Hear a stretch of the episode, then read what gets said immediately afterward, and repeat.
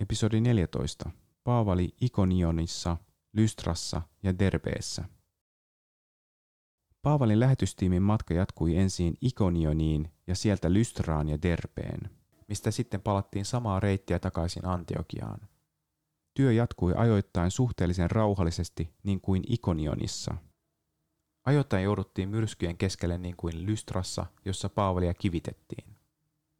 Sisämaan kaupungeissa työ siirtyi entistä selvemmin pakanalliselle maaperälle. Lystrassa ei ollut synagogaan. Puheessaan Lystrassa Paavali otti huomioon kuulijoidensa taustan kuitenkaan muuttamatta evankeliumin sisältöä. Paavali lähti liikkeelle Jumalan yleisestä ilmoituksesta ja julisti evankeliumia.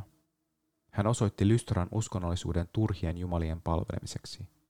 Suuri joukko sekä juutalaisia että kreikkalaisia tuli uskoon. Kuulijoiden joukossa oli rampa, joka ei ollut koskaan elämässään kävellyt.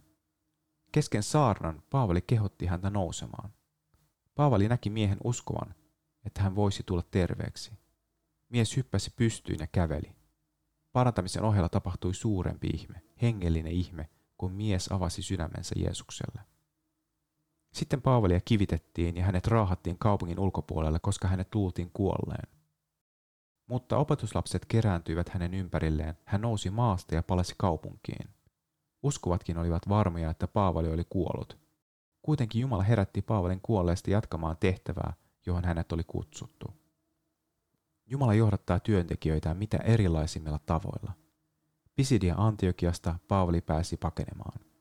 Ikonionissa hän säästyi väkivallalta. Lystrassa hänet kivitettiin, mutta herätettiin henkiin. Näihin kokemuksiin viitaten Paavali kirjoittaa myöhemmin Timoteuksen kirjeessä. Vainoissa ja kärsimyksissä, joita sain osakseni Antiokiassa, Ikonionissa ja Lystrassa, millaisia vaineja olenkaan saanut kestää, ja kaikista Herra on minut pelastanut. Paavalin lähetysmatka oli sanan julistusta, joka jakoi ihmisiä niihin, jotka uskoivat, ja niihin, jotka nousivat evankeliumin julistajia vastaan. Evankeliumi jakaa siksi, että se ei koskaan tee kompromisseja – evankeliumi tulee kohti ja pakottaa ottamaan kantaa. Paavali ja Barnabas lähtivät paluumatkalle ensimmäiseltä lähetysmatkalta. Huolehtiakseen uskoon tulleitteensa kasvusta Paavali ja Barnabaskin päättivät palata kierteen samat kaupungit, joissa he olivat perustaneet uudet seurakunnat, vaikka matkaan sisältyi monenlaisia vaaroja. Uudet seurakunnat tarvitsivat myös käytännön ohjausta seurakuntayhteydessä elämiseen. Seurakunnat tarvitsivat järjestäytymistä ja niihin valittiin vanhimmat.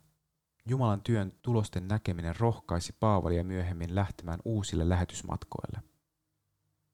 Antiokiassa heitä odotti seurakunta, joka oli uskollisesti rukoillut heidän työnsä puolesta.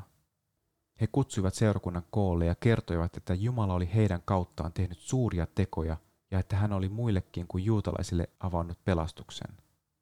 Paavalin ja Barnabaksen viipyminen lähettävän seurakunnan luona toimii myös mallina siitä, miten ulkolähetystyössä työskentelevät tarvitsevat kotimaan työjaksoja.